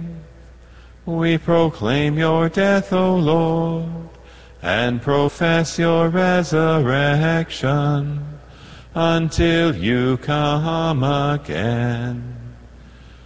Therefore, as we celebrate the memorial of his death and resurrection, we offer you, Lord, the bread of life and the chalice of salvation, giving thanks that you've held us worthy to be in your presence and minister to you.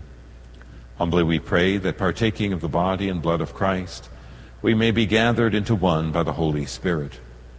Remember, Lord, your church spread throughout the world, and bring her to the fullness of charity, together with Francis our Pope, and Michael our Bishop, and all the clergy. Remember also our brothers and sisters who have fallen asleep in the hope of the resurrection, and all who have died in your mercy. Welcome them into the light of your face.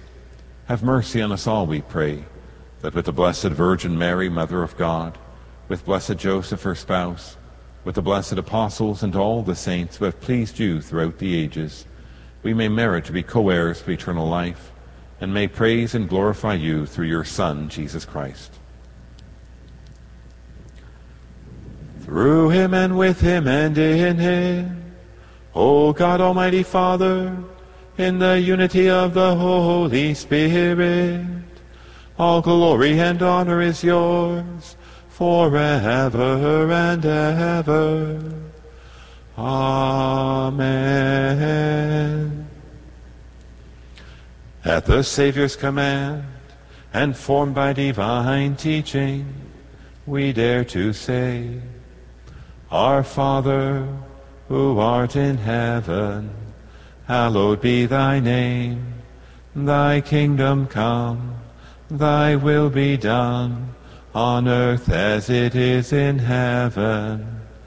Give us this day our daily bread, and forgive us our trespasses, as we forgive those who trespass against us. And lead us not into temptation, but deliver us from evil. Deliver us, Lord, we pray, from every evil.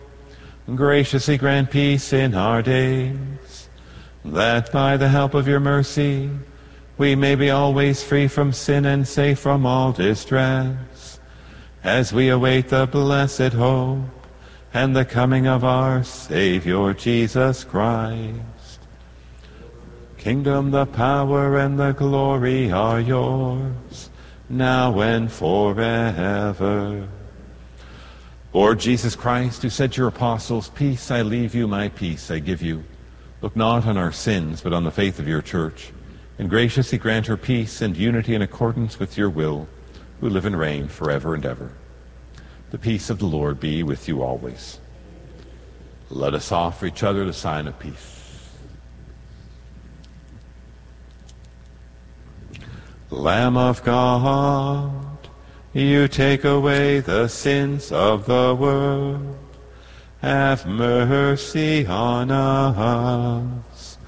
Lamb of God, you take away the sins of the world. Have mercy on us. Lamb of God, you take away the sins of the world. Grant us peace. Behold the Lamb of God. Behold him who takes away the sins of the world. Blessed are those called to the supper of the Lamb. Lord, I am not worthy that you should enter under my roof, but only say the word, and my soul shall be healed.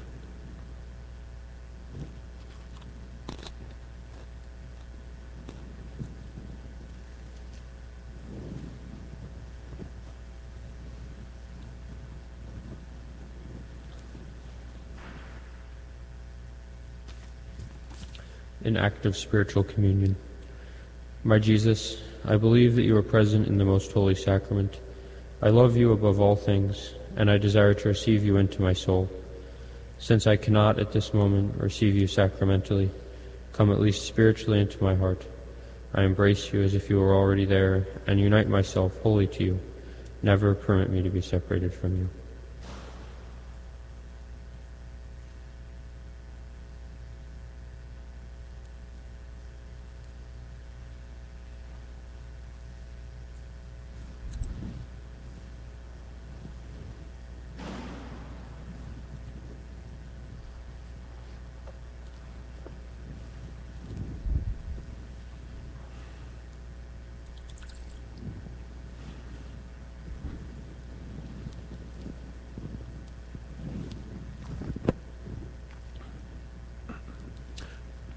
At the Lamb's high feast we sing praise to our victorious King, who hath washed us in the tide flowing from his pierced side.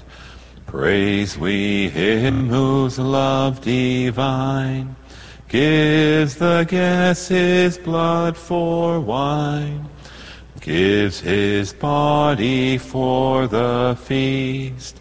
Love the victim, love the priest. Where the paschal blood is poured, death's dark angel sheathes his sword. Israel's host triumphant go through the wave that drowns the foe.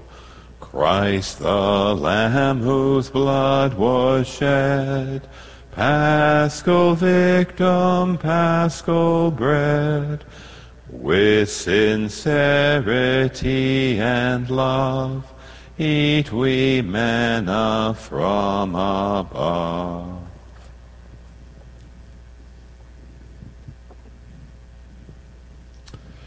Let us pray.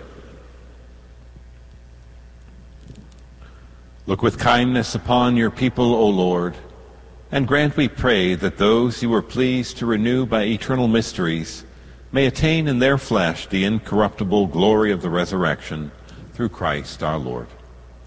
The Lord be with you. May Almighty God bless you, the Father and the Son and the Holy Spirit. Go and announce the gospel of the Lord.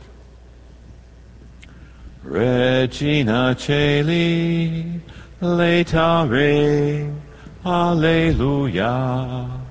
Quia quem meruisti portare, Alleluia. Resurrexit, sicut dixit, Alleluia. Ora pro nobis Deum. Alleluia. Gaude et laetare Virgo Maria. Alleluia.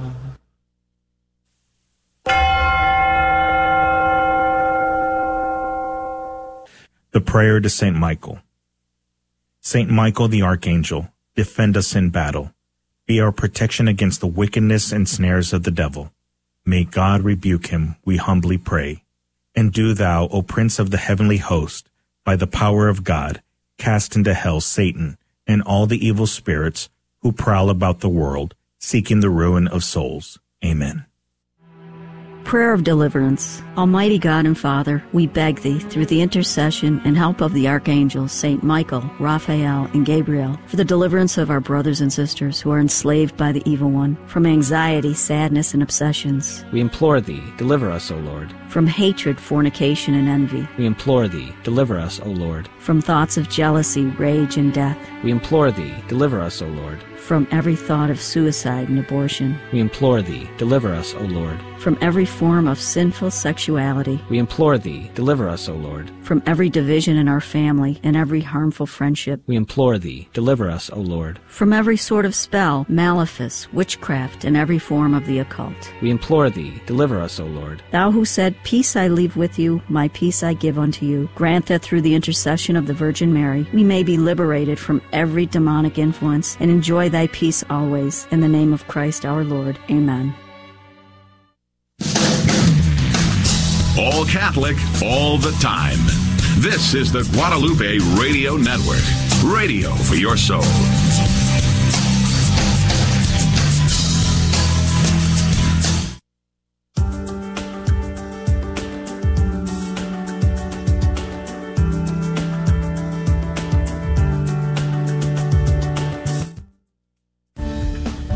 Hi, my name is Catherine and Valerie and Sarah.